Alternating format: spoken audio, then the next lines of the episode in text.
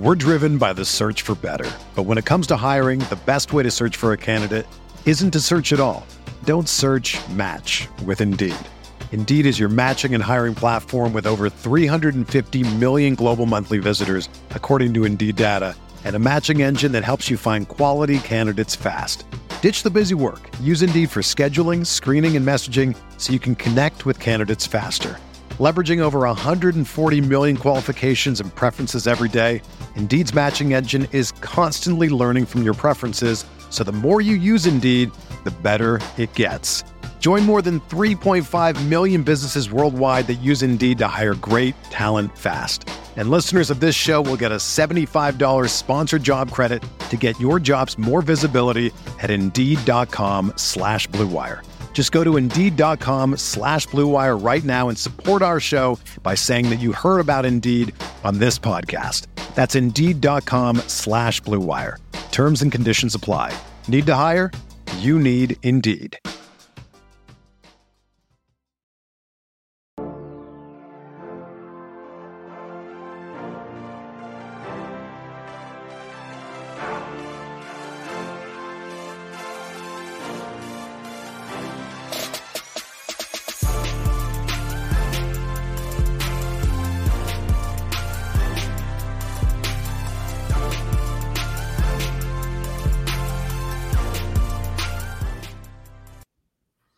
Hey everyone, welcome to the RotoGrinders Morning Grind Podcast. I'm your host, Stevie TPFL. It's Thursday. It's December 22nd. It is 2022. Thursday, football. Yes, they go together. Not just because of Thursday night football, but we're here to break down the week 16 NFL main slate, which is on Christmas Eve, Saturday this week. I'm joined today by my buddy Keith Eister, Eyes 819. Keith, what's happening, my friend? Yeah, not too much. Excited to break down a little football here. We've got a, a weird week with the holiday coming up, uh, the Saturday main slate, but should be should be lots of fun. We've got weather everywhere. It feels like cold, everywhere. cold yeah. across the country. Um, I believe Roth said on Crunch Time, um, it was Wednesday night, I guess, that this is the worst um, week of NFL weather that that he's seen since he started doing this. So be very interesting. Um, couple of dome games that probably stand out a little bit and really cold weather everywhere else.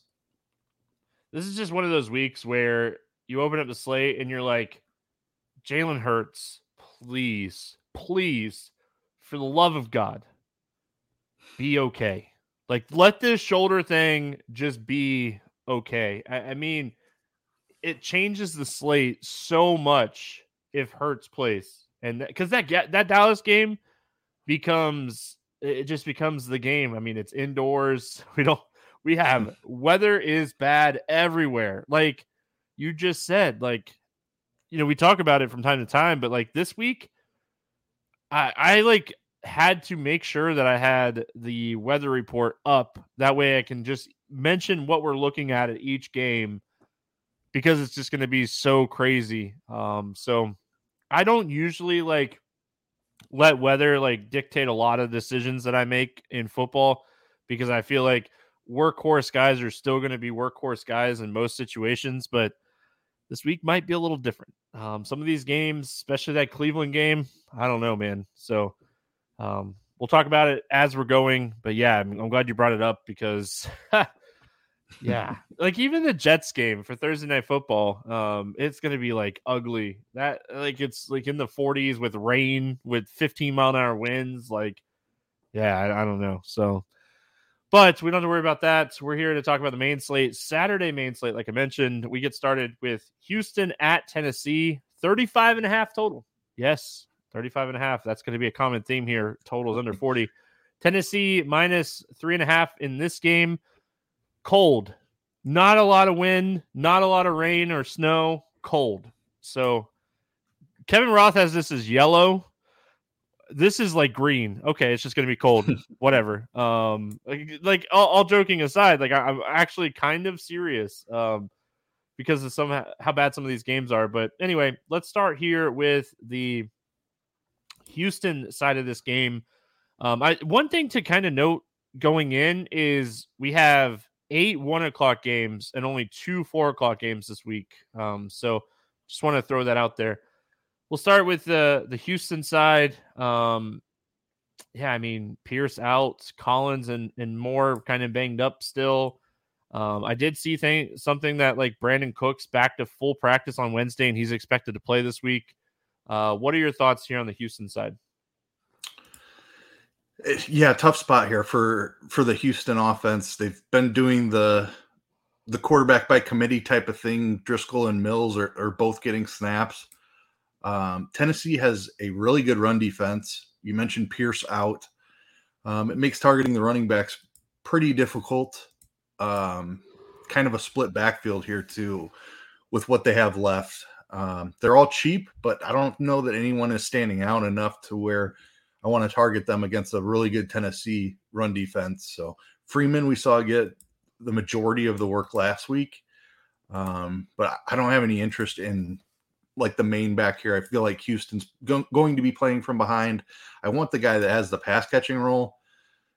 Agumba Ogunbowale has shown to have like he didn't have any targets last week, which was very surprising. Like he's shown an ability to catch passes out of the backfield in the in the past. Um, so maybe Burkhead is the guy just because of what we saw last week. But I think whoever has that pass catching role of the running backs is interesting. You look at the wide receivers. Um, it depends again on what the on who suits up here. Like if Cooks makes it back, he's forty nine hundred. I could see that. Um, Chris Moore is a guy we saw get a bunch of targets two weeks ago, and then kind of he got a bunch of targets again last week, but kind of disappointed. Um, didn't have as big of a week. I'm I'm interested here, um, but it's it's kind of passing interest. It's going to be more on the other side of of really Derrick Henry. On the other side is is who we want to play. I don't know. What are your thoughts here on on Houston? I, I they're all cheap. I have some interest, but not not a ton of interest here.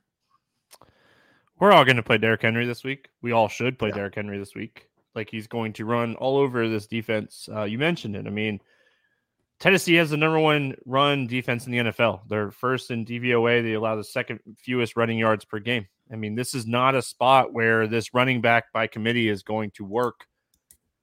I think like the pass catching back, maybe 10 game slate, a lot of options at running back this week. Um, so for me on the Houston side, Brandin Cooks is 4,900. I mean, we know that like he has big playability. He hasn't shown it a ton this year, but he has big playability. And I think at the end of the day, maybe we just pay 4,900 for him and, you know, take some shots there. I want Nico Collins to come back. I mean, he didn't practice. This is a guy that was clicking with Mills and I thought like there was some serious upside, and then he got hurt too. Um, so Chris Moore, I mean, he didn't do terrible last week. We all wanted more. Yeah, we, we wanted more. But I mean, he got the targets. He just didn't have a good game.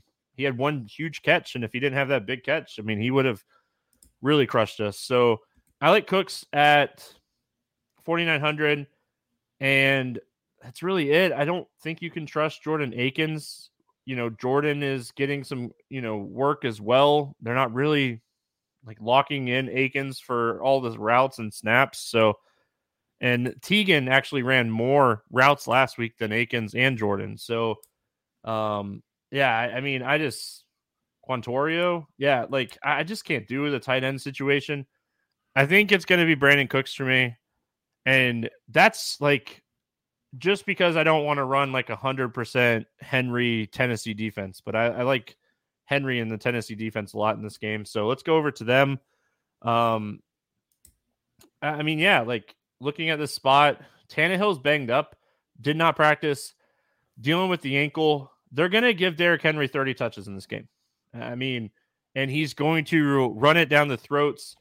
I looked everywhere for a Derrick Henry like rushing prop because that was going to be my like player prop, and I can't find it anywhere. No book has it open yet.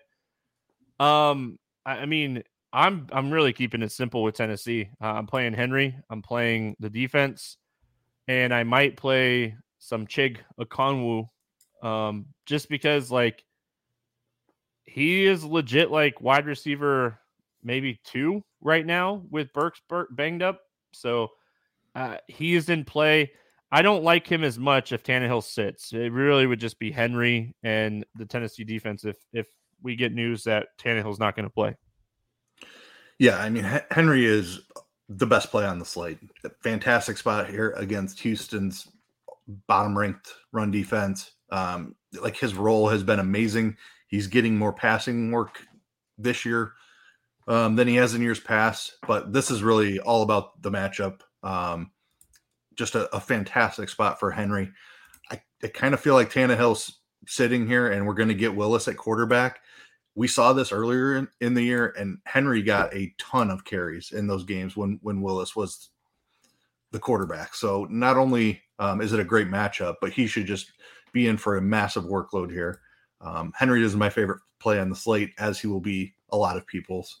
Agree with your um, Chig Okonkwo call. Dude's been really good. Um, he's he's clearly past Hooper. Um, and while Treylon Burks has been out, he's been getting a ton of work. Uh, looks really good out there. Very athletic guy. Um, certainly don't mind that. Probably want Tannehill. I don't mind shots there, even if if Willis is in. Um, just very concerned about the volume if it's Willis at quarterback. Um, but Okonkwo looks good. That that's really about it. it. It's Derrick Henry. He's the story here. Tennessee defense, like you mentioned, in play for sure too. Yeah, I mean, we talked about Henry against Houston earlier this year. Did he run for two fifteen or something like that? Um, just, I mean, they couldn't stop him. So, um, yeah. So Willis, like, just really quick, like Willis, if he does start, like his high when he started against Kansas City, I think it was like 16, 16 throws. I just don't think you could play anybody in the passing game if he starts. Yeah. All right, moving on. We got the Giants at Minnesota, 47 and a half total. Minnesota, a three and a half point favorite in this game. Um, Keith, this is my favorite game of the weekend right now, assuming that Jalen Hurts is not going to play. Um, I mean, I'm going in the mindset that Jalen Hurts is not going to play right now. And uh, how do you not love this game with all the weather that we have across the the the games this weekend?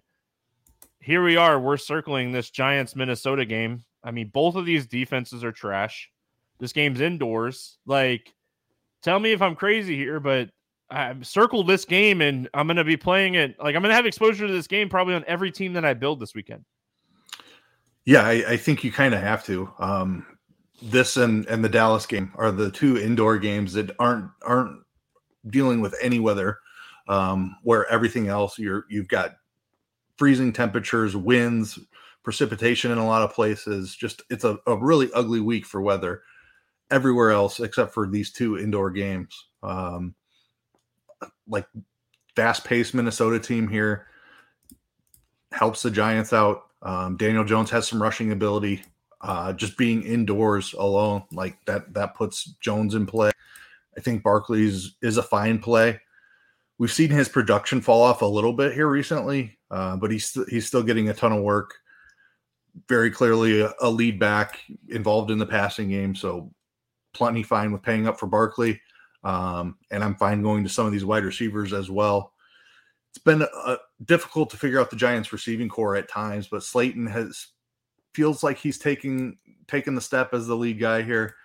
Price tag at 5200 is totally fine for an indoor game. Um, Richie James, I think, is, is interesting. Uh, and and Isaiah Hodgins has has really played well here recently as well. You're you're going to want exposure all over the place, whether it's passing game or or Saquon Barkley. Um, definitely have tons of interest here just because of the indoor nature of the game and not dealing with the elements. Yeah, I mean, you, you nailed it, right? Like Slayton, I think, is the number one guy. He's playing the most snaps. He's running the most routes almost every single week. Love the Hodgins call. I think that both him and James for this slate in particular are both underpriced. Um, you know, if we had 10 indoor games, they're probably not underpriced, but with the weather that we have this weekend, I think both of these guys are underpriced. I don't think I really trust Daniel Bellinger. I know that he's a cheap tight end indoors, but we got Hockenson on the other side of this game. He's one of the top tight ends, if not the top tight end on the slate, um, depending on like the Kansas City game. But I mean, even like the Kansas City game, I mean, single digits weather, like, just gonna uh, it, it's in Kansas City. Uh, I mean, so Yeah, for me, I like Jones a lot. I, I think Jones is like cash game playable or main lineup. I, I, I call main lineups because I don't tep- typically play a ton of money in cash. Um, so I think Jones is like playable in that format. I think Cousins is too. You know, going to the Minnesota side of this game. My only concern about Cousins is Dalvin Cook could run all over this defense if they give him the opportunity. Uh, this Giants defense is not good against stopping the run. They allow a ton of running yards per game. I think it's his third most in the NFL like 150 per game. So Dalvin Cook could just absolutely go bonkers in this game, but so could Cousins, so could Jefferson, so could Hockenson. Um, Thielen is just not a guy that I typically will take shots on. Um, I lean more to taking shots on like KJ Osborne more than Thielen right now. I think he has a higher ceiling, but love Jefferson, love Cousins, love Hockenson. Like Hockenson might be the first guy in most lineups that I build this weekend. Yeah, tons of interest all over this Minnesota team, just like the other side of, of the Giants. Um, love Dalvin Cook, great spot for him. Um, the wide receivers, Jefferson's probably the top wide receiver on the slate. Agree with the Osborne call. We saw him just explode. Um, I believe that was a Saturday game, and it was the first. Was it the first game of the day on Saturday? And you kind of just had to have KJ Osborne with what he did. 16 targets for 157 yards, caught a touchdown. Just an absolute eruption game from from Osborne.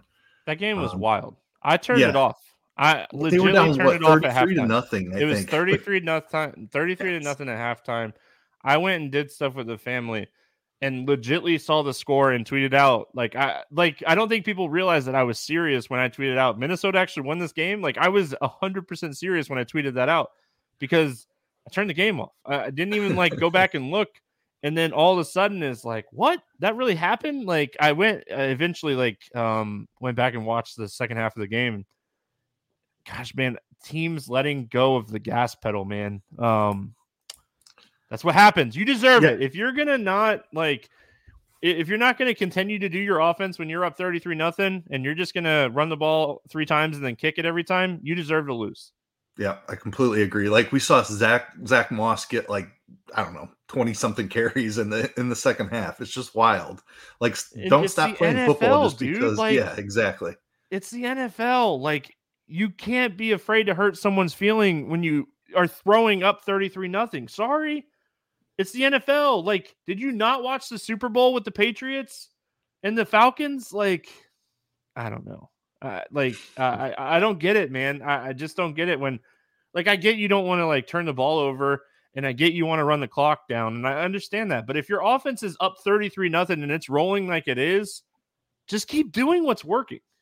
like get up 45 nothing and in the fourth quarter take your guys out. Like, I don't know. Because they didn't even take their guys out. Like they didn't even like it wasn't even, oh, we're gonna rest our guys. Jonathan Taylor had gotten hurt. Keep doing what's working. Like they couldn't stop Pittman. Keep giving him the ball. Yeah. Anyway, go ahead. Sorry. Ran over. no, I deserve to lose. Agree with you. Um, that's that's pretty much all I have to say on Minnesota. I mean, one of the best spots on the week indoors. Love both the running game and the passing game here. Um, Jefferson, one of the best plays on the entire slate. Love Dalvin Cook. Love Hockenson, Thielen and Osborne. you can sprinkle in as well. Just get some exposure to this game for sure. It's not even like you can get contrarian and take a defense in this game because both defenses are so terrible that they could potentially score like a defensive touchdown and still not get double digit points. Like that's how bad these defenses are. Both of these offenses have skill players that can move the ball. Um, so yeah, I love Hockenson, Jefferson. I like Cook. I, I think like you could potentially be different playing like Cousins, Cook, Hockenson, and hope that Jefferson just doesn't have like a two touchdown game. But I, I think most of your stacks are going to be like Cousins, Jefferson, Hockenson, and then running it back with like the cheaper wide receivers for the Giants um, or Saquon. So the, the good thing is like Saquon and Dalvin are both under 8K in this game. So, you know, it's doable to to really stack this game four to five players and get a lot of the skill players and just hope that hope that we see a lot of 30 point games and this game gets into the 50s. So that's how I'm going to kind of approach um, the slate in general. I mean, we're looking like this next game. Here we go. New Orleans at Cleveland, 32 and a half total. Cleveland's a two and a half point favorite in this game. Looking at the weather for this one, it's awful.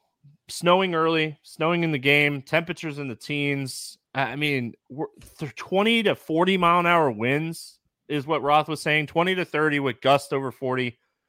Uh, just no, like this game, like you know, if you live in Cleveland and you're going to this game, kudos to you. Um, because no, there's no way. There no way. Like a snow game is on my bucket list, but man, this one just seems just just brutal. Um, let's go to the New Orleans side of this game first. And usually when you have a 32 and a half total, you're like, oh man, we could play some defenses in this game. But my only concern with the defense is do we think like either team throws the ball 20 plus times in this game? I think that's, you know, a concern about playing the defense. But talk to me here about the Saints.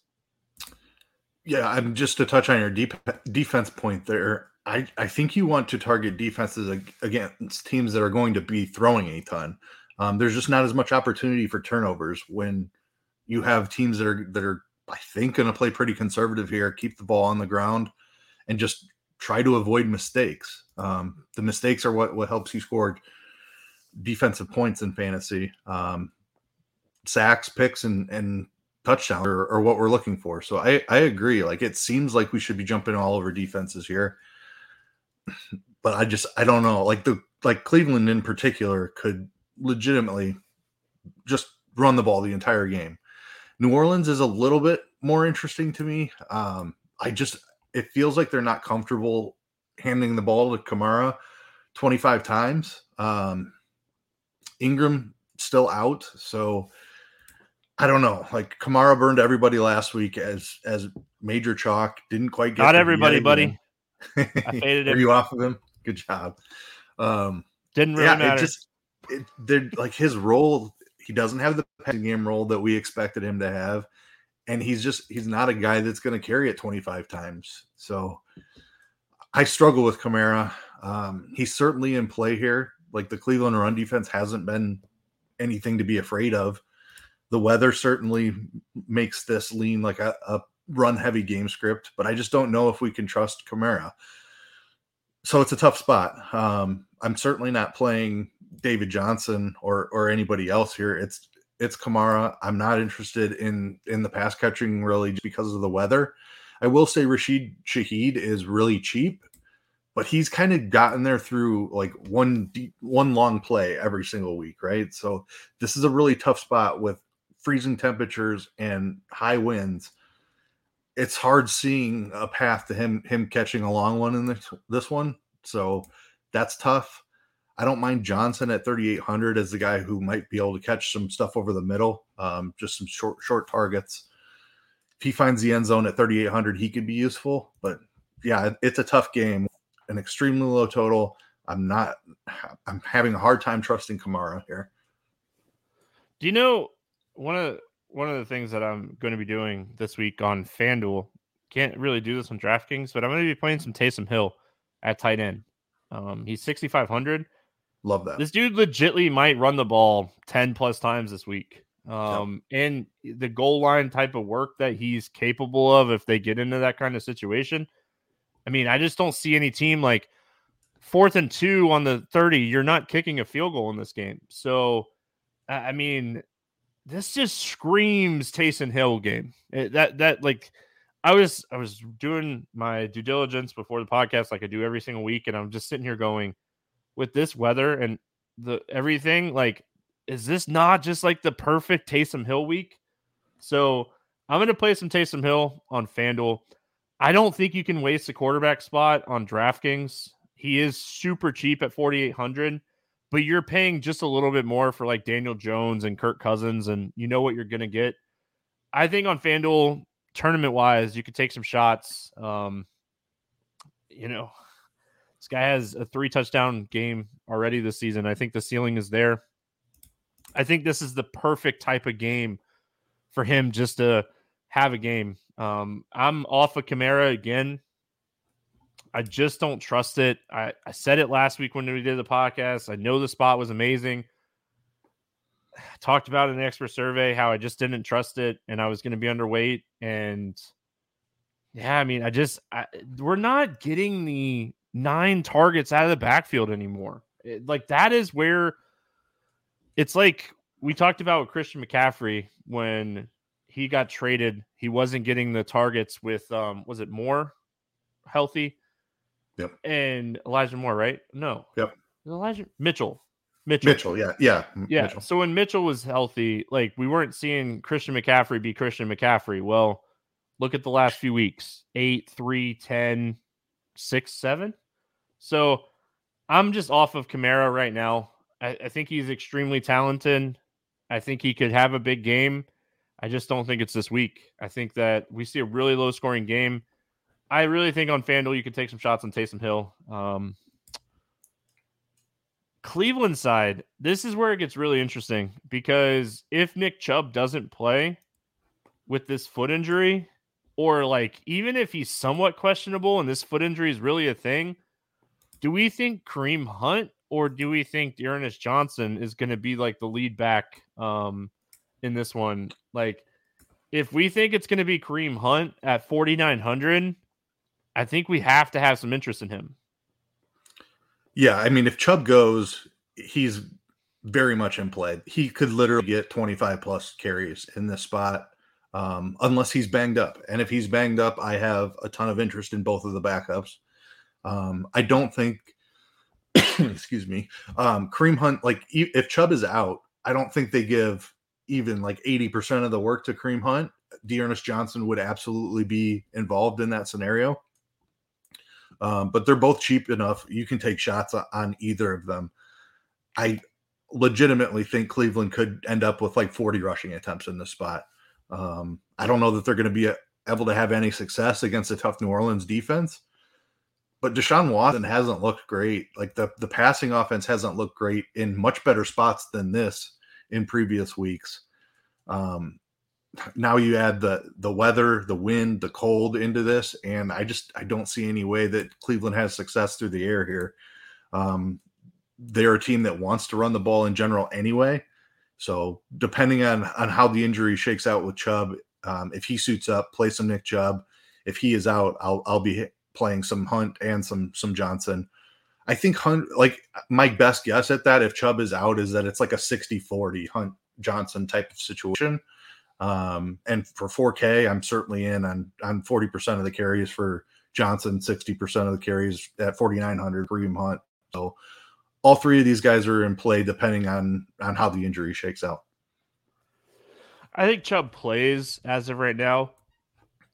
Everything, oh, excuse me, everything that I read before um, we got started seems like they're optimistic. I don't think I'd play a lot of Chubb if he does play.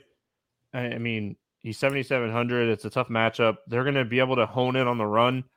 I just, I mean, this game kind of stinks.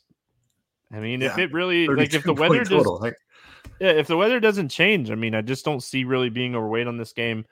Uh, as far as the defenses are concerned, I would play the Saints defense more than I would play the Cleveland defense just because you're getting them at 28 instead of 3,800. So it's not really saying much, though. Buffalo at Chicago, 40 and a half total in this one. Buffalo, eight and a half point favorites. Again, ugly weather. Um, winds are going to be bad. It's going to be 20 to 25 mile an hour winds with gusts in the 35 to 40 range. It doesn't sound like we're going to see snow or rain. It's just going to be super windy um, and really cold. So who knows what we're going to be looking at here. I mean, we just watched Buffalo play a snow game in really cold weather against Miami, but I mean, cold weather, it doesn't like Roth has this one as orange, but again, this is more of like a just a windy situation where not a lot of like snow or something. So maybe we could get a little contrarian in this game because of how bad the Bills defense or the Bears defense is. So talk to me here. What do you like for Buffalo? Yeah, I'm I'm interested in the Buffalo side here despite despite the weather. Um, we've seen Allen have success in the cold many times before. The problem is he's 8,500. Um, so the, the price tag combined with the wind is a little bit difficult, but this is a, a an excellent spot for Allen. Um, Diggs is really priced up too, so that's how you want to play. Obviously, is Allen to Diggs, but it's really pricey to do so. I think there's some value you can make that work. Um, just the weather limits the upside a little bit, and at these these prices, it's it's tough to see that working out. But I will still take some shots on it. I think um, you can add Dawson Knox into that as well. Saw him have a pretty good game last week. Eight targets, caught a touchdown pass, um, almost had 100 yards. So I like Knox in this spot. The they the Bills don't typically run enough where I just I generally just X out all the Bills running but I think because of the weather, we can take some shots here. Because of how bad the the Chicago defense is, you can take some shots here as well.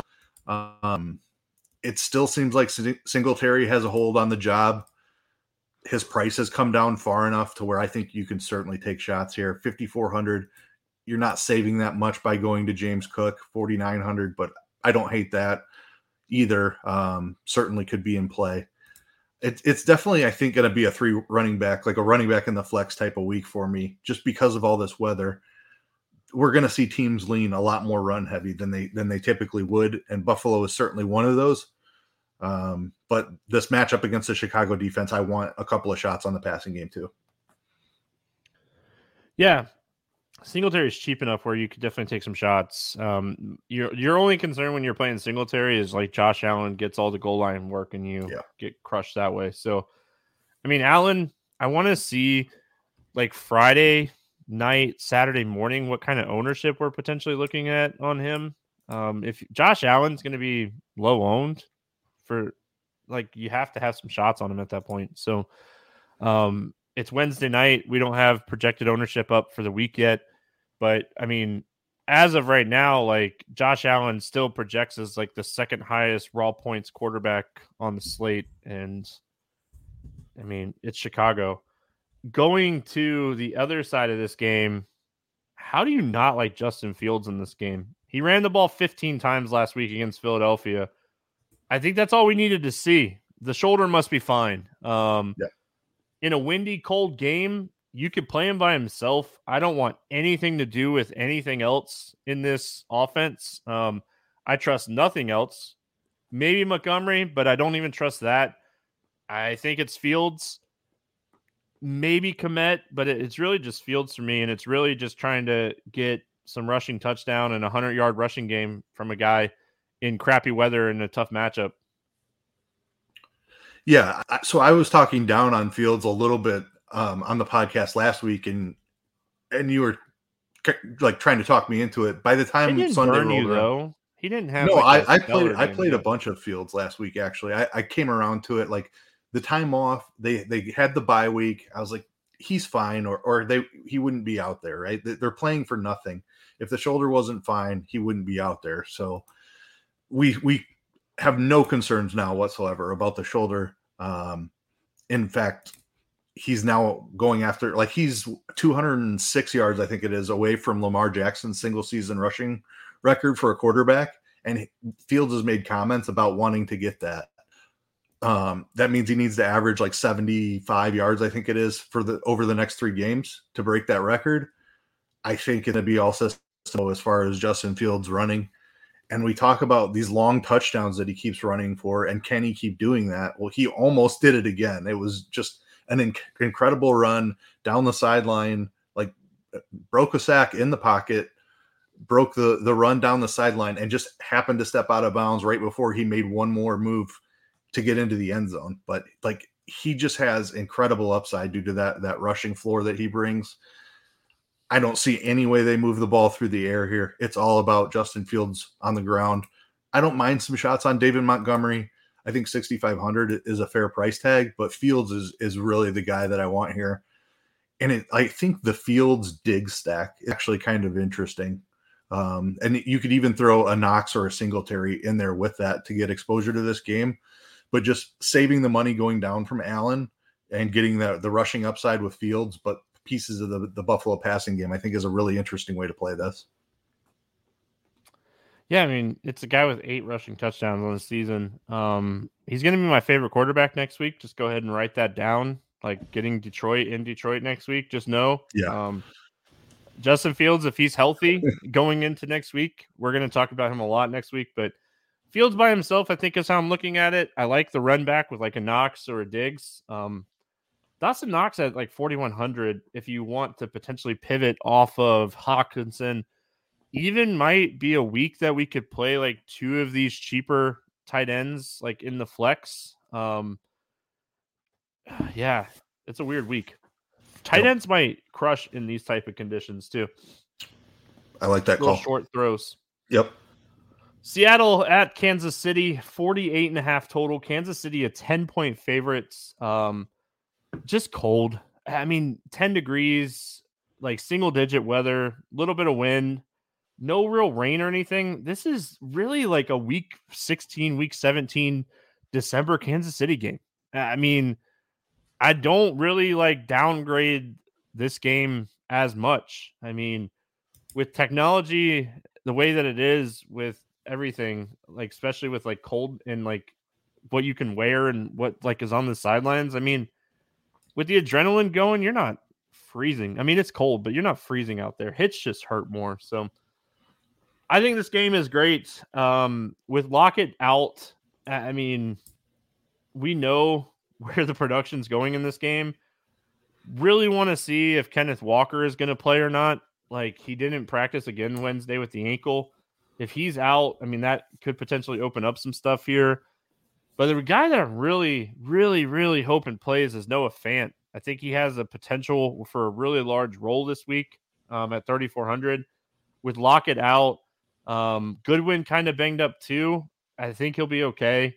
But I mean, DK Metcalf, he's going to get 10 plus targets in this game. So talk to me here about Seattle. Yeah, I have a lot of interest in, in Seattle. Um, it's it's cold, but it, we don't have like the snow or the wind factor in this game that we do in some of the others.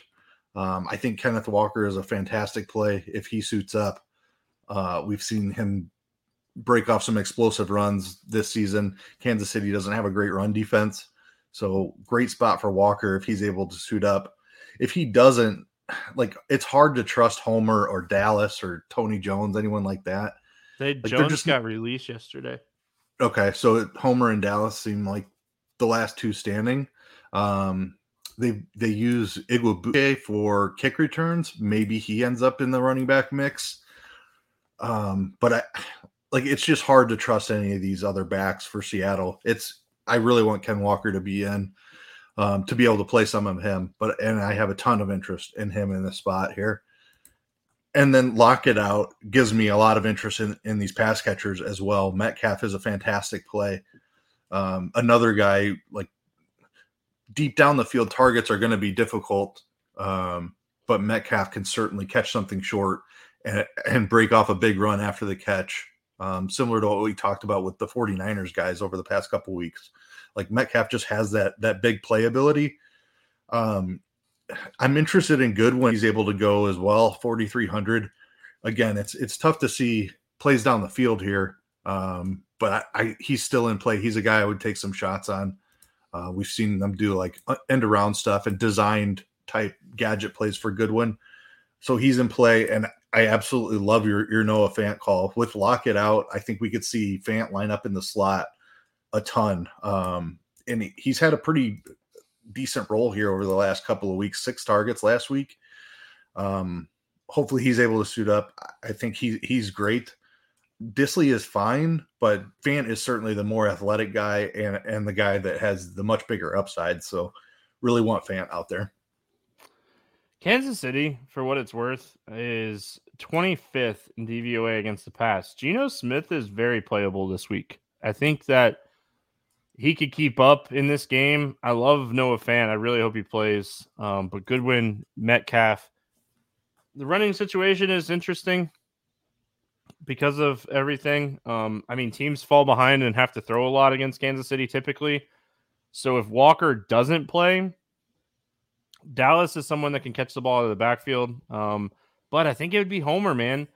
I think Homer would be the guy that you take some shots on in tournaments, um, just kind of playing the Kansas City is getting up in this game. But also, Seattle throws the ball like 65% of the time, seventh most in the NFL. So this isn't the same Pete Carroll, you know, want to shove the rock down your throat type of line or coaching style anymore. They've thrown the ball a lot this year. So, Kansas City, Patrick Mahomes, he's used to this weather, man. I mean, when you've been a Kansas City quarterback for years now, you're used to December's and like Kansas City. The running back situation, I mean, McKinnon has shown incredible hmm. ceiling here the last couple weeks. Pacheco still getting rushing attempts and still running the ball very efficiently, you know, over five yards per carry in back to back games, even with like McKinnon having these big games. But I think it's Kelce, it's Juju, it's either running back. I think you have to game script which running back you want to play. And I mean, Pat Mahomes definitely in play. Uh, this offense is way too explosive not to have interest in Mahomes this week. Yeah, for sure. Um, totally fine with Mahomes. A big price tag, but he has one of the best ceilings on the slate. Um, the, the McKinnon thing, like he has looked really good. Like I don't know, he's showing some juice. He's getting a ton of work in the passing game.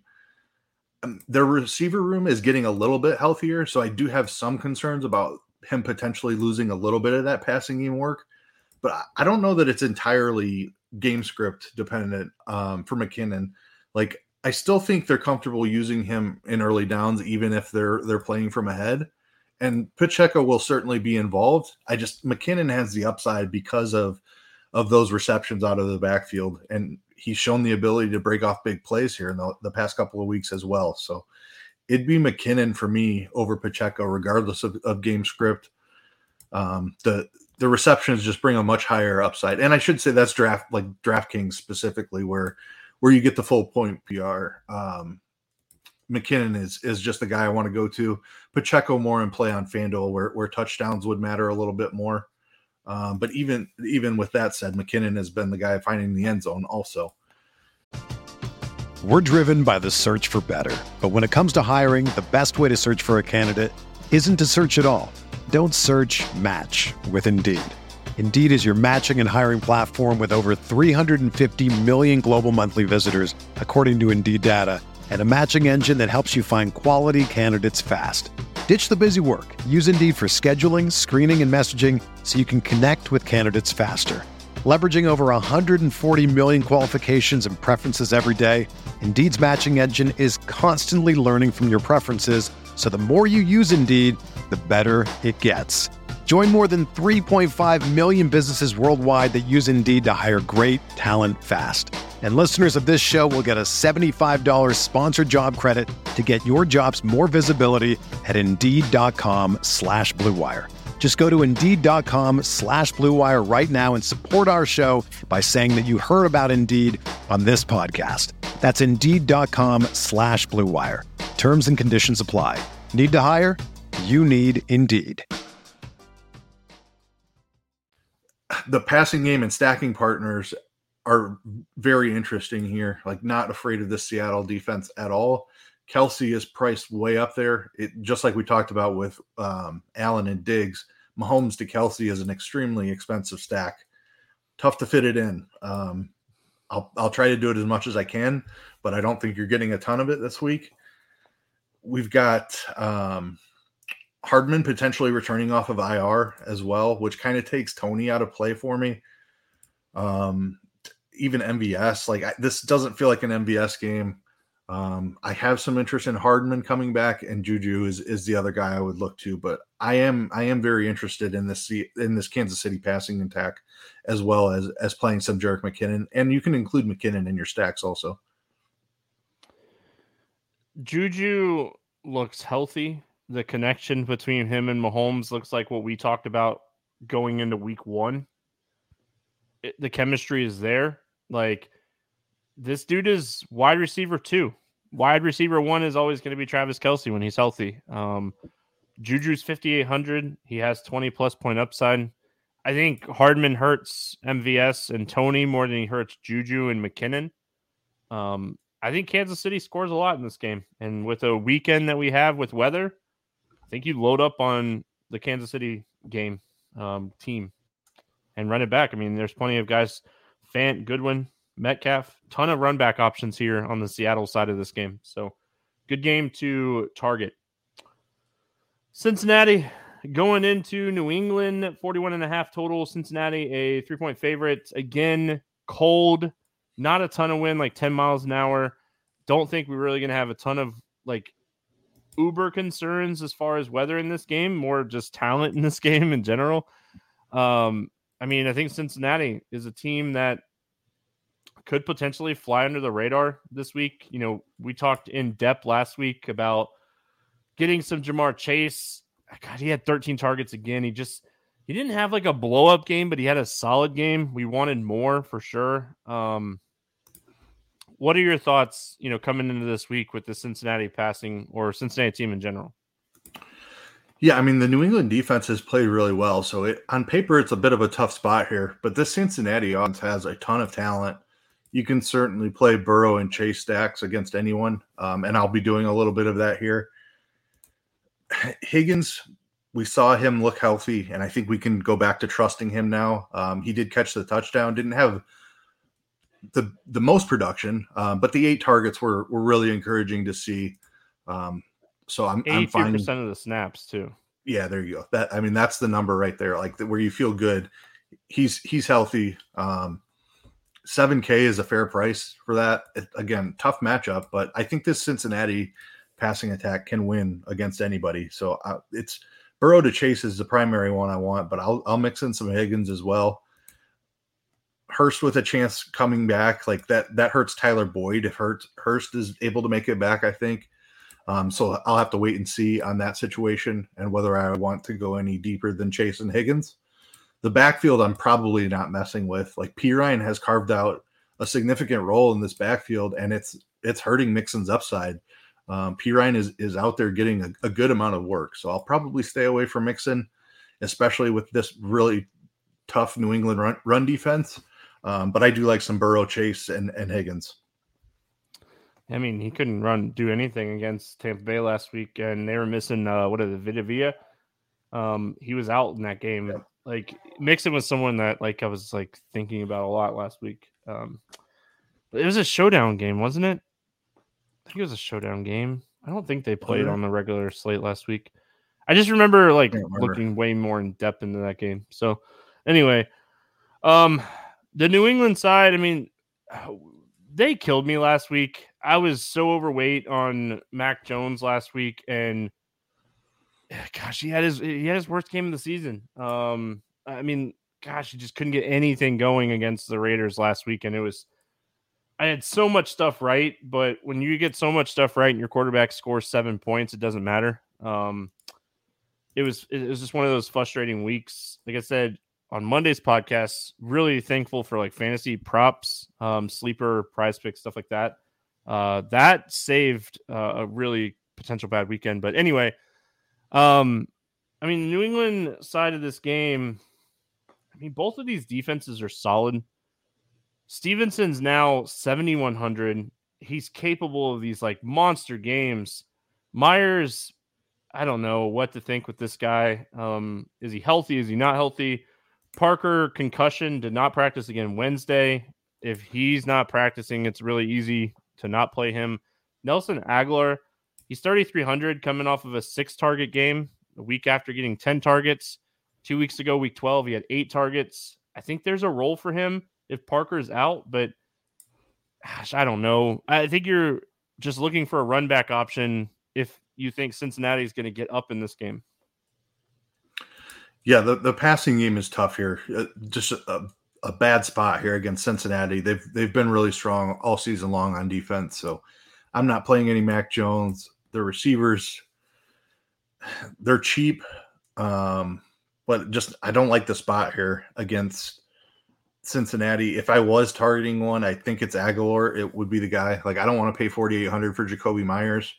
Fine with 3,300 for Agholor. Um, but like you said, not a stack with Mac Jones necessarily, more of a run back type option. Hunter Henry, I think you could look at um, as a run back as well. But my, my favorite play is certainly Rhamondre Stevenson, um, assuming Harris is out again. Just he has an incredible role. Um, we saw him go nuts last week, um, and that was with a very questionable um, his health status was extremely questionable coming into that game last week, and it, he just played right through it and, and had a, a, fantastic game until kind of his boneheaded decision there at the end, which was one of the wildest things I've ever seen. Um, but yeah, Stevenson is the play for me here. Price is up, but the role the role is still phenomenal as long as Harris remains out. Yeah, Stevenson had a game. Yep. Got overlooked by whatever that was. Anyway, moving on. We got Detroit at Carolina, 43 and a half total in this one. Being cold, not as cold as some other games, but I mean, with the way this week is going, it definitely looks like one of the better weather games. Um, go to the Detroit side first on the road. We typically like to play Detroit at home, but honestly, both of these defenses are not great. Like Carolina defense, we want so much more from them this year, and they just really haven't shown it. Um, I mean, St. Brown continues just to kind of do his thing. I don't really think you can trust anybody else on this offense. I mean, Swift and Williams, now Jackson's getting involved more. Like, I really think that, like, if you're playing some Detroit, you're probably playing St. Brown, and that's it. You're just hoping for like a two touchdown game. I don't think you, I mean, I don't think this is a week I'm playing Jared Goff. He's cheap, but I just don't see myself getting Jared Goff at 5,400 this week. Um, what are your thoughts on Detroit? Yeah, it's tough. Um, I talked about it last week and just fading him completely. He played better than I than I expected him to, actually. Um, but I, I don't see the need to to to go after him. If it was at home, it'd be a different conversation.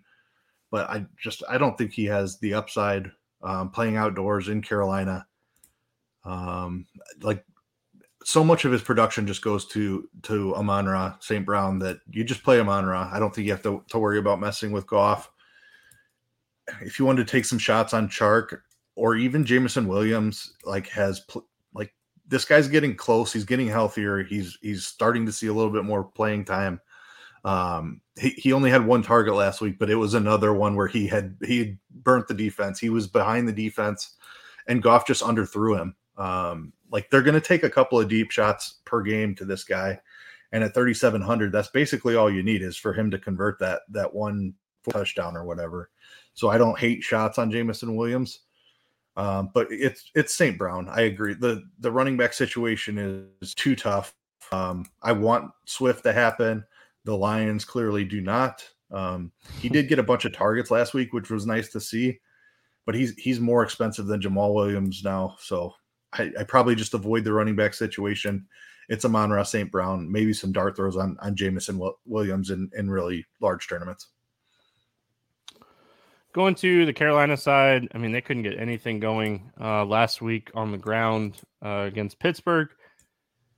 Foreman ended up, I think, playing like 30% of the snaps to Hubbard's like 60% of the snaps last week. Um, I mean, really, Foreman just he couldn't get anything going, and then it's not like Hubbard could get anything going either. He was just more efficient in the passing game.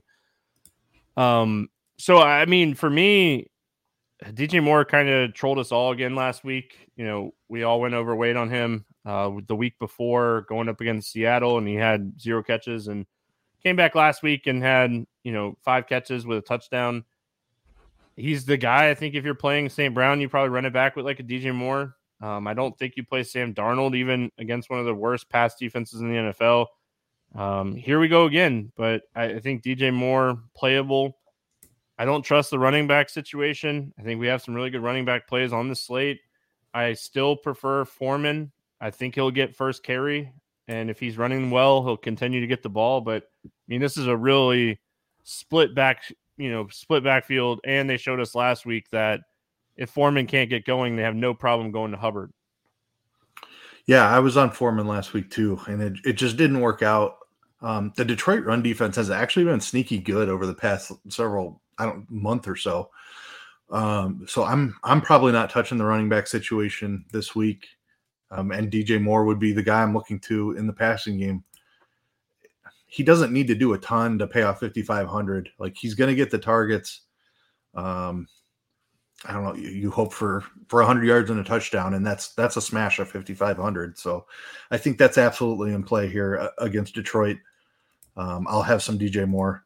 I'm not very interested in in anything else on this team.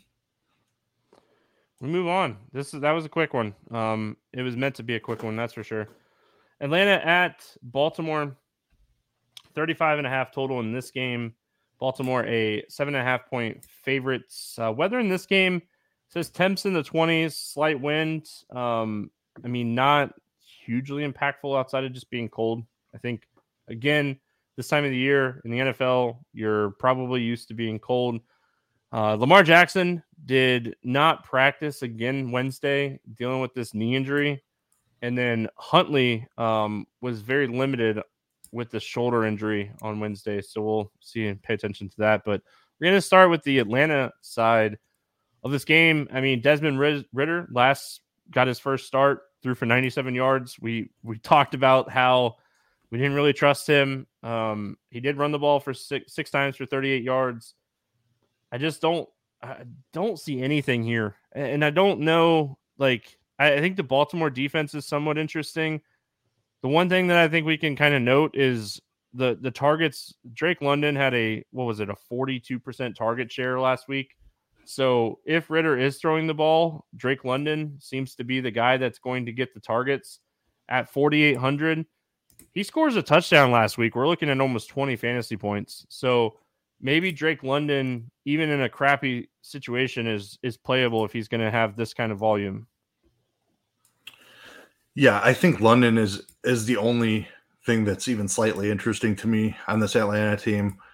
not playing Ridder at 5K. Um, the running back situation, like Allgeier had a great game last week. Um, he mattered. I mean, 39 yard touchdown. Like he he was. He saved one of my relevant. best ball teams. Nice. Yeah, I mean, like, 5200. he's in. Go ahead. no, it's just funny. To me, it was funny. I, like my best ball teams were not great this year. I have like three of them that have advanced, but one of them had like Dameon Pierce and someone else, another running back that got hurt that was crushing at the beginning of the year. And like I legitly got saved this week by Allgeier's touchdown. So I just think it was funny. That's all. It made me laugh. Nice. That's all. yeah. I mean, I like I don't expect them to do that again. I think he's in play at 5,200. Um, not somebody I'm going to be significantly overweight on or anything. Um, Patterson still has a very significant role, but both of them are cheap. Just too much of a split for me to really want to target it a bunch. Um, yeah, I'm not touching anything else here. So Drake London, maybe some Allgeier or or CPAT if you want to go that route, but probably won't do much of it. So Baltimore side, um, I mean, obviously the quarterback matters. I don't think I could play the passing game. J.K. Do- J.K. Dobbins was one of my favorite plays last week going up against Cleveland. Smashed, didn't score, but smashed. Is, just couldn't stop him. Um, I love him again this week. I think this is an amazing spot for him. Atlanta is one of the worst run defenses in the NFL. They're one of the worst defenses in general in the NFL. So I think J.K. Dobbins gets it done again this week. He's under 6K. We have a lot of great running back plays, but I mean, I just I don't trust anything here unless Lamar Jackson suits up. I don't really want to play Andrews at 5500. Um, if if the Lamar plays, Andrews too cheap. Um, but if Lamar's out, I just don't see myself playing anybody from the passing game. Yeah, I, I love the Dobbins call. Um, he's been loose in the secondary or the second level of the defense multiple times over the last two weeks. Um, unfortunately, he just doesn't quite have that top gear from from that knee injury. Um, otherwise, he would have absolutely smashed the last two weeks, and he was still really good. But he would have had two long touchdowns in, in each of the last two weeks. Um, that said, you, you talked about the Atlanta defense. This is a great matchup for him, um, despite not having that that top end speed at this point in, in his recovery process. Still very interesting at 5,800 uh, in a great matchup. So totally on board with Dobbins. I think you could take shots on on Gus Edwards too at, at 4,800. Baltimore, it, like this is assuming that Lamar's not playing. Baltimore's going to run the ball a ton here. Um, so they're they're both in play. Prefer Dobbins, like spend the spend the extra thousand and get there. He's he's the guy that's been running ahead, but Edwards is certainly in play also. I'm not touching the passing game. So I just want to quickly point out one thing about like Gus Edwards. He's obviously behind Dobbins as far as carries, and when they got behind last week, Justice Hill was on the field for 40% compared to Edwards. He only played 18%. So just playing devil's advocate on Gus Edwards in this spot. I mean, I don't think Atlanta gets up in this game. That, yeah, that was going to be worth. my point. Yep. Yeah. I mean, so I, I hear your point. I'm just saying, like, he's second fiddle in the running game and he's second fiddle in the pass catching game as far as running back. So, yep, fair. There's, you, you really just need him to have a solid game. You need Dobbins to run really well and then Edwards to run really well, and Baltimore just to run the ball over Atlanta, and they can. And they, I mean, they run the ball 45% of the time, seventh most in the NFL. So they want to run the football. Um, Lamar or Huntley, they want to run the football. So, yeah. So I, I, I think I think the the counterpoint just to to add to my the the Gus Edwards play, like you're thinking that that Baltimore's up two scores in the second half, and they're giving Dobbins basically the rest of the game off because it's well in yeah. hand, and and that's where Gus Edwards picks up the extra work down down the stretch, closing out the game. And for 4,800, I'll, I'll take some shots on that. Completely fair. Completely fair. All right, we finish it out with the two four o'clock games and two good weather games, one in a dome and one in San Francisco. So Washington at San Francisco. This game has a 37 and a half total. San Francisco, a seven point favorite. Um, I mean, McCaffrey McCaffrey's questionable, but we fully expect him to play. I think they're just being very careful with him early in the week. Um, Antonio Gibson hurt his foot last week. Um, did not play a ton last week either. Um, so yeah, I mean, We'll see who's going to play quarterback for San Francisco, but we'll get to that in a second. Um, I mean, maybe Christian McCaffrey plays quarterback, but uh, talk to me here. Is there anything that you like for Washington? This is a tough spot for Washington. Um, the San Francisco defense has just been so tough. I think they very clearly want to run the ball if they're able to. I'm just not sure that they're going to be able to. Um, like if, if Gibson were to miss, maybe you can take some shots on Robinson, but it's just a tough matchup for him. McLaurin is clearly Heinicke's guy. I, he's the one I would probably be targeting here. Um, I don't mind Curtis Samuel for cheap either, but really, I'm just looking for a run back for for McCaffrey, really. And I, I don't really love any of the options. It's McLaurin would be my favorite. I like you could take shots on Samuel and Dotson as well. Um, but I probably find a way to to get get up to Mc, uh, McLaurin. Dude, I, I think Dotson is super interesting. Um, the price that he's at is too cheap. We know yeah. how extremely talented he is, and like Heinicke's looking at this guy in the red zone now. Like he, he's starting to get involved in the red zone. I mean, he had he had six targets last week, and two of them were red zone targets two red zone targets at 3,900 in a game that you think they're going to be trailing, it's really hard not to have interest in Dotson in this one at 3,900. So I know he's coming off of two really good games. They're both against the Giants. Temper your expectations. The Giants defense is bad. San Francisco is one of the best defenses in the NFL. He's 3,900 in a trailing game script. I think he's playable. Um, McLaurin, 6,200. You need a touchdown. He's going to get the targets, like you mentioned. I don't think you can really play anything else. I don't think you can trust anything else in this game. This defense is too good. Um, San Francisco side, I mean, I love Christian McCaffrey in this game. Deebo is not expected to play. We saw him run the ball 26 times, eight targets last week. He was the guy. He's going to be the guy.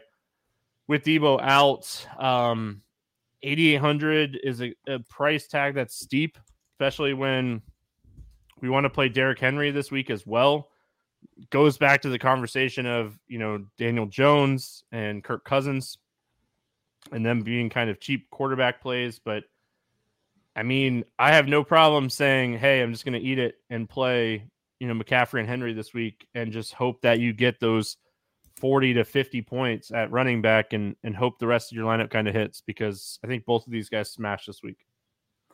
Yeah, I, I completely agree with you. Um, and it feels weird. Like we we haven't jammed in expensive running backs all year long, really. Um, 2019. yeah, I mean it's been a, a long time since that. Um, but it makes sense this week, right? You, Like you look at the weather around the league, and just I think a lot of the passing games are capped because of the those weather situations. So great spot for McCaffrey. Um, he like the workload looks amazing. Certainly game script proof. Not that I think that's an issue here against Washington. I expect San Francisco to control the game. Um, I'm I'm right there with you. McCaffrey is one A or one B with Henry um, as far as the best play on the slate. Kittle had his breakout game. I I am fine going to that a little bit as well, um, assuming that Purdy is able to to suit up and play. Um, I don't know if I take any shots if it's somebody else at quarterback, but Purdy's shown me enough. I, I'm comfortable with Kittle. The price is, has come up, um, but I, I think there's still upside there at that price um, as long as Deebo Samuel remains out. But that, that's he's probably the only interest I have in the passing game. Aiyuk is fine, but I think I'd just go Kittle. But you McCaffrey's really the play here, right? Purdy is uh, Josh Johnson, I think. Josh Johnson, baby. Dude's been everywhere. yeah. I mean, he really has never gotten like a fair shake. Um, Are you saying this is a Geno situation?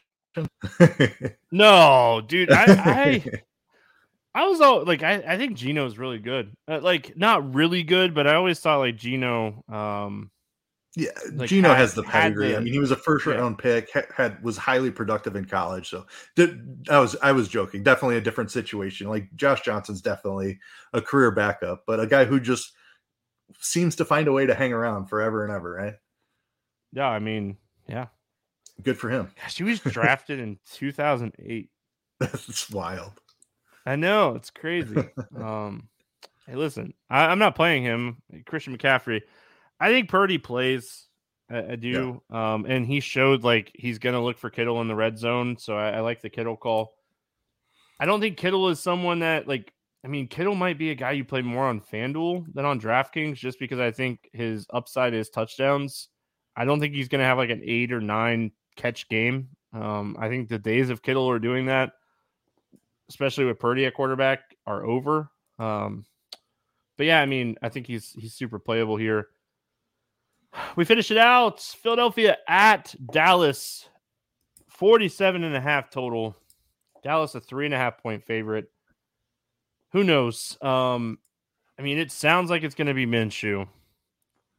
I think everyone in the betting and DFS world wants Jalen Hurts to play in this game. This game has uber shootout possibilities if if it's Hurts and not Minshew. Two of the top defenses in the NFL third and seventh in overall DVOA.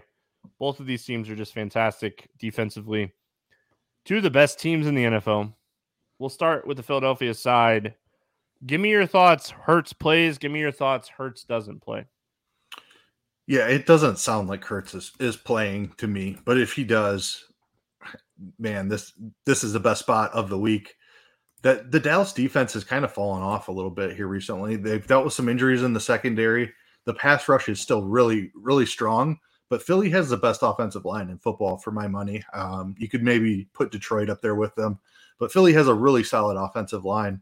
I think they can keep whoever's playing quarterback upright, and Philly can have success moving against this this solid Dallas defense. It's indoors, so it, it's the best environment of the week. Like it's this in Minnesota. It's basically the only place that you aren't concerned about temperature or wind or precipitation at all. So you're playing this game for sure. Um, Hurts in makes me want to have a ton of this passing attack. Um, I love both receivers, AJ Brown, Devonta Smith, two of my favorites on the week. Dallas Goedert should be returning this week. 4,500. I'm fine taking some shots there. Um, saw him with a with a big role before he went down with the injury. Um, I think that's that's probably the main um, differentiation point as far as who's at quarterback is how much of this passing game that I play. If Hurts is in there, it's going to be that my highest owned spot spot of the week. If Minshew is in there, maybe I back off a little bit, but I'm still playing. Like I'll play Minshew. Um, 4,800. I, I know too he cheap. like he's too cheap. That that's it. Like he has awesome weapons. AJ Brown, Devonta Smith, even Quez Watkins and then you, he's getting Goedert returning as well. I, am playing this Philly passing attack regardless of, of who the quarterback is. If I can save some money, go down go down to Minshew. Um, just allows me to pay up somewhere else. But yeah, AJ Brown is one of my favorite plays on the week. Devonta Smith is is impacted slightly by Goedert coming back, but I'm still interested there. Um, and then I'll play a little Goedert himself. I think it's huge that the Jags beat the Cowboys last week because now for the Eagles to win the NF- NFC East, they only need to win one of the remaining three games and they get the Giants um, week 17, 18, week 18. Is it 18 now? I don't know. I'm losing my mind. Um, week 18. I, I like your your mind from like years is wanting to say last right. week is week 17. So, but week 18. So they get the Giants, they get the Saints next week. I I highly doubt Hurts plays in this game. Is kind of what yeah. I was getting at. Um, Agree. I mean, home field. The Vikings are two games back, and I think if I remember reading correctly, the Eagles have the tiebreaker over um, Minnesota. So why, why? Like one, why potentially hurt him more? Two, this game matters a lot more for Dallas than it matters for you. Why? You know, there's just so many whys. Like you're not knocking the Cowboys out of the playoffs. They're already clinched. Like they're in the wild card already. You know, they're 10 and 4. Um, so I just I don't think Hurts plays. I think it's going to be Minshew 4800 with this offensive line with this talent. The talent around him is just insanely good. Yeah. I think we we are looking at playing some Minshew. Um, I would say you could take some shots on Miles Sanders this week, but Dallas run defense is so good that I think it's going to be the passing game for me. Um, so I think it's going to be Minshew, Brown. I might actually fire up some Quez Watkins um, in this week, just because like we tend to see like backup quarterbacks kind of lock in more on like guys they've worked with, and like Quez is like wide receiver three ish. So I think they could have worked together this season for sure. So Goedert's a great call. I mean, even if with Minshew playing in this game, this game still has a 47 and a half total. Um, these teams are fantastic. So going to the Dallas side, I mean, I think you have to have some interest in Dak this week. Um, Philly run defense is is is not as good as their pass defense. Um, so I mean, this is a game that we could potentially see like Pollard and Elliott kind of run all over this team. Um, they've done that to everybody, it seems like now. Like they just keep shredding defenses.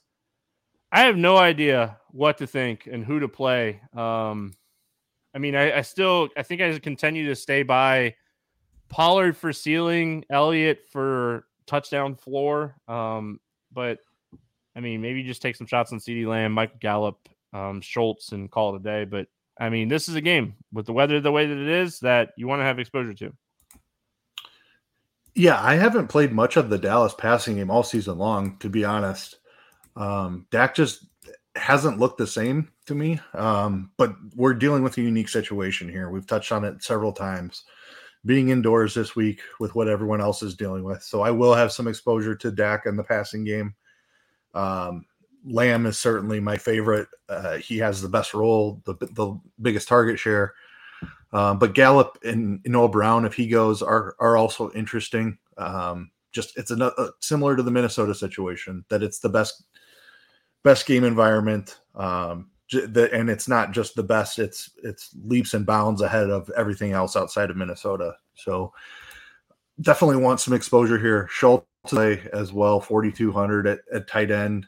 Um, been a little bit of an inconsistent year for him, but I'll I'll take some shots there. And then the running backs, I have interest here too. Like I think Dallas would prefer to run run the ball. Um, and if we get Minshew at, at quarterback, I think Dallas has a, a good chance to win this game. Um, so I'm I'm interested in both. It's it's the split backfield. I agree with you that the Pollard has the most upside, but Zeke is not going anywhere. He's still going to have a very solid role. Um, so I, if I don't have the thousand, I, am fine going down to Zeke as well. Um, but similar to the Minnesota side here, I think you want at least a piece from each side here in probably every lineup you build this week. Yeah, I just saw a tweet that Patrick Mahomes bought all of his teammates. Um, I don't know if it's all of his teammates or all of his offensive linemen, like new tailor-made golf clubs for Christmas. Like they're gonna be nice. protecting him this weekend. Bump up Mahomes exposure. All right, let's play the morning grind game, and then uh, we'll get out of here. Fun week. Um, I mean, watch the weather. Like uh, usually, like I said, I don't usually typically like wet. Like if it's cold and it's not going to be windy, it's not really going to affect my decision making. But if it's going to be windy, cold, rainy, snowy, man, I'm out. Um, I just don't want a ton of exposure to that type of game. So, Kevin Roth, you're earning your paycheck this week, my friend. Um, if you want to play along, head on over to the YouTube chat if you're watching live and uh, play along with us. Morning grind game. Quarterback 300 plus passing yards this week. Who do you got? That's tough. it, it is tough. I, I mean, it kind of has to be in one of the indoor games, I think, right? Um, I'm going to go Cousins against the Giants indoors. You did ring your cousin and take the um, freebie. So I like it. Uh, I am actually going to go outdoors and I'm going to go Geno. I think they're going to have to throw a lot to keep up with Kansas City in this game.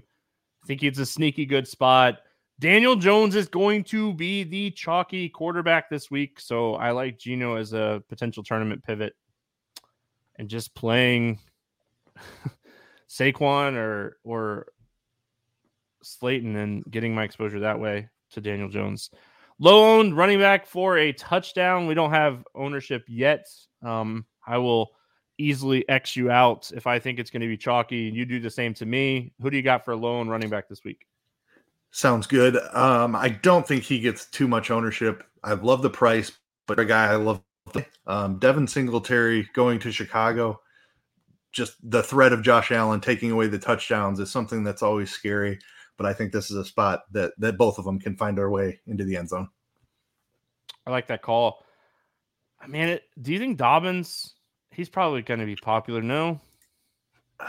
I mean, I think Henry and McCaffrey are popular for sure. Barkley um, too, indoors against Minnesota. Yeah, that, yeah. I don't think three studs, Dobbins isn't going to be. And then the Cleveland take... situation too. I think Chubb picks up a little ownership potentially. Um, we'll see. But yeah, no, I don't think Dobbins is chalky.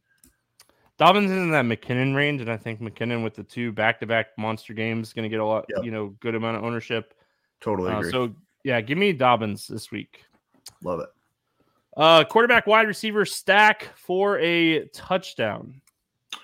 So don't know who the quarterback's going to be yet, but even if it's Minshew, I'm fine with that. So give me give me Minshew to to AJ Brown, and if it's Hurts, even better.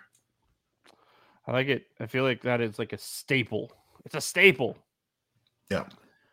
Um I wrote down Burrow to Chase, but I feel like I'm going to change that. Um I'm going to go a little off the board here, and I'm not playing the quarterback, but I'm going to play some of the wide receiver. But give me Heinicke to Dotson um, for touchdown this week. I don't like Heinicke in DFS, but I do like Dotson. So nice. Wide receiver for eight plus targets. Who do you got? This guy's been a another staple of this game all season long. It's Amon-Ra St. Brown. Like just such an awesome role for this guy. Um, eight eight targets is a lock. Yep. Um, I try to go off the board usually in this part of the game, but I'm not going to today. I just went Dotson from Heinicke, so I feel like I've plenty off the board. Check yeah. my off the board this week. Give me DK Metcalf for eight plus targets this week. Um, Love it.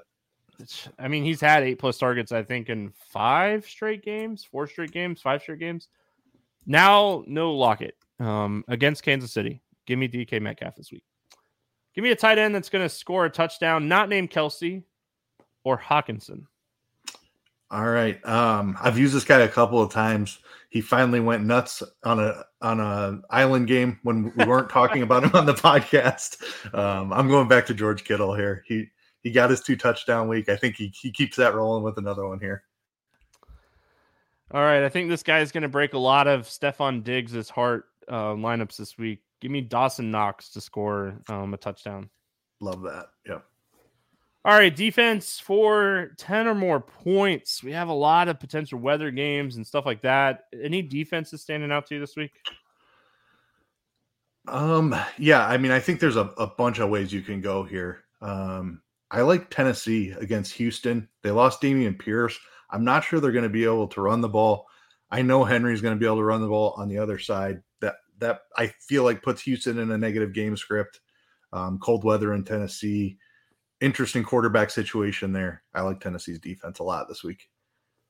Yeah, I mean this game is not a a, a really bad weather game. It's gonna be cold, but I mean, from what I saw last week, Ridder is going to be on his toes a ton in this game. Baltimore gets after the quarterback. They have some ball hawks. They can score touchdowns. Give the Baltimore Ravens. They're probably my favorite defense of the week right now. You know, just going into the weekend. Like the price point is kind of fair. Um, as much as I'm with you on the Tennessee defense. If I'm if I'm paying up a little bit more, I think the Tennessee defense is where I end up. Cheap defense. Definitely don't mind the Saints in that weird weather game. Um, contrarian defense, New England. I know it's a tough matchup against Cincinnati, but this team, this team scores, man. They score, they get after the ball, they got talented punt returners. So I think the Patriots as like a contrarian, cheaper defense. So way too many defense talk, but we don't like bring up all the defenses as we're going. Um, so uh, I just want to bring that up real quick. All right. Uh, any money line against the spread picks or bets that you're liking this week? Um, yeah, I mean, I just talked about this game a little bit. Tennessee is only minus three. I, that feels a little bit short. I know they might be dealing with Malik Willis at quarterback, but Derrick Henry should be able to do whatever he wants here against Houston. Um, give me Tennessee minus three. I like that one. Um, I'm with you. I think that it that line seems weird. I mean, that um, almost uh, assuredly says that Tannehill's sitting. I think, like, if Tannehill were in, it'd be six and a half at least. I would think. Yeah, I mean, I like that line. Although uh, I guess the Houston has played with Kansas City and who they play with the week before that. They took Kansas City to overtime, and they almost beat. Uh, I forget who it was two weeks ago, but Houston's been playing really well, so maybe maybe that's influencing it a little little bit too. Yeah, um, I mean, I was struggling with this one. Um, my my initial thought was the under in the Cleveland game, which sounds kind of crazy because it's like 32 and a half. But I mean, so I'm just I'm gonna stick with my initial thought and say under 32 and a half in Cleveland. Um, which I know is really low for a NFL football game. But if if the weather doesn't change and we really are going to get 20 to 30 mile an hour winds with snow and, and rain and sleet and 40 mile an hour gusts, like as bad as Watson has looked, I mean, I could easily see this game being I don't even maybe nine six. Yeah, that's and that's even if they make that, the field goals, right? They yeah, might be they might be like three for six I, yeah. on field goals.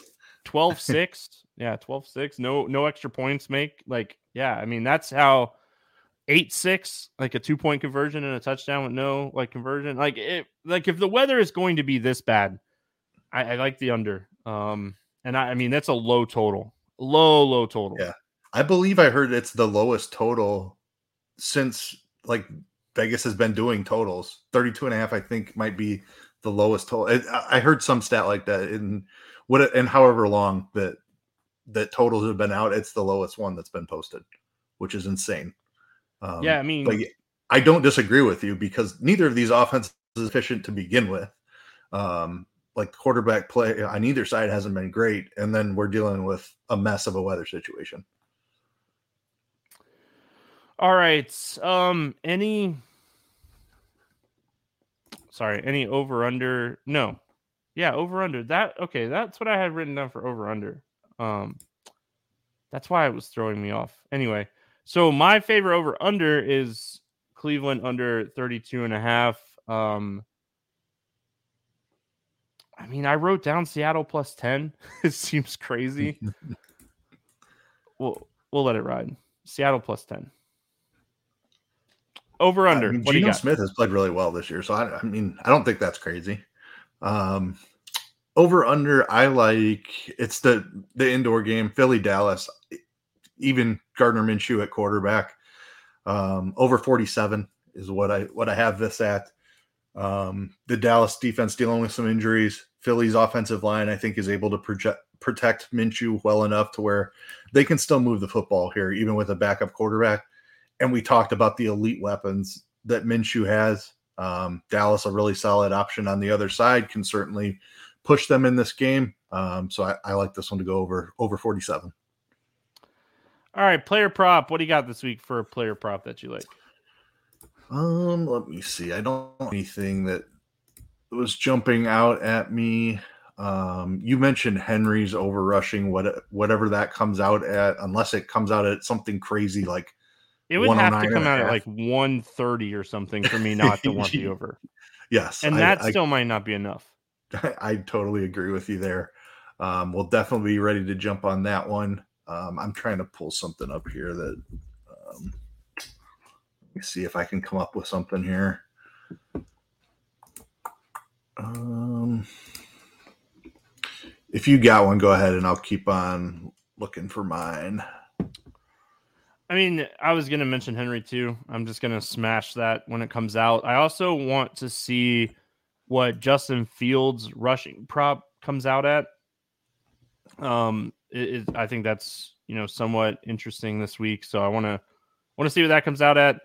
Um, my the one that I wrote down though is Christian McCaffrey over 77 and a half rushing yards. Um, I mean, they showed us last week that they're just going to hand him the rock, especially with Deebo out. So I'm going to go over Christian McCaffrey over 77 and a half. And we currently have him projected at 94 on RotoGrinders. So that's what 17. That's what 18%. So um, I like the Christian McCaffrey over 77 and a half a lot. Yeah, I, I love that call. Um, I'm going to go with Darius Slayton. This Minnesota pass been atrocious all season long. Um, he's sitting at 48 and a half right now on DraftKings. So give me Darius Slayton over 48 and a half receiving yards. That's so funny. So that was my sleeper pick. nice. Yeah, like sleeper. Love it. So there you go. Um I actually had another one for sleeper, so I'll I'll just we'll just use that. We'll use Slayton and McCaffrey over 77 and a half rushing yards and Slayton over 48 and a half receiving yards. We'll make that our sleeper morning grind game pick of the week. Um, all in 3x. Hit the review button and enter contest now. So if you're using the promo code grinders, you're straight into the grinders squad chat. You'll see that posted right now. Um, that's it, man. I do like that Slayton call. I think we have him projected at like 58, I think is what I saw. So like that call a lot. Any final thoughts before we get out of here? This is going to be an interesting one. Um, like you said at the at the beginning, like a lot of times the weather stuff is overblown. I'm I'm not sure that that's the case this week, especially in places like Cleveland.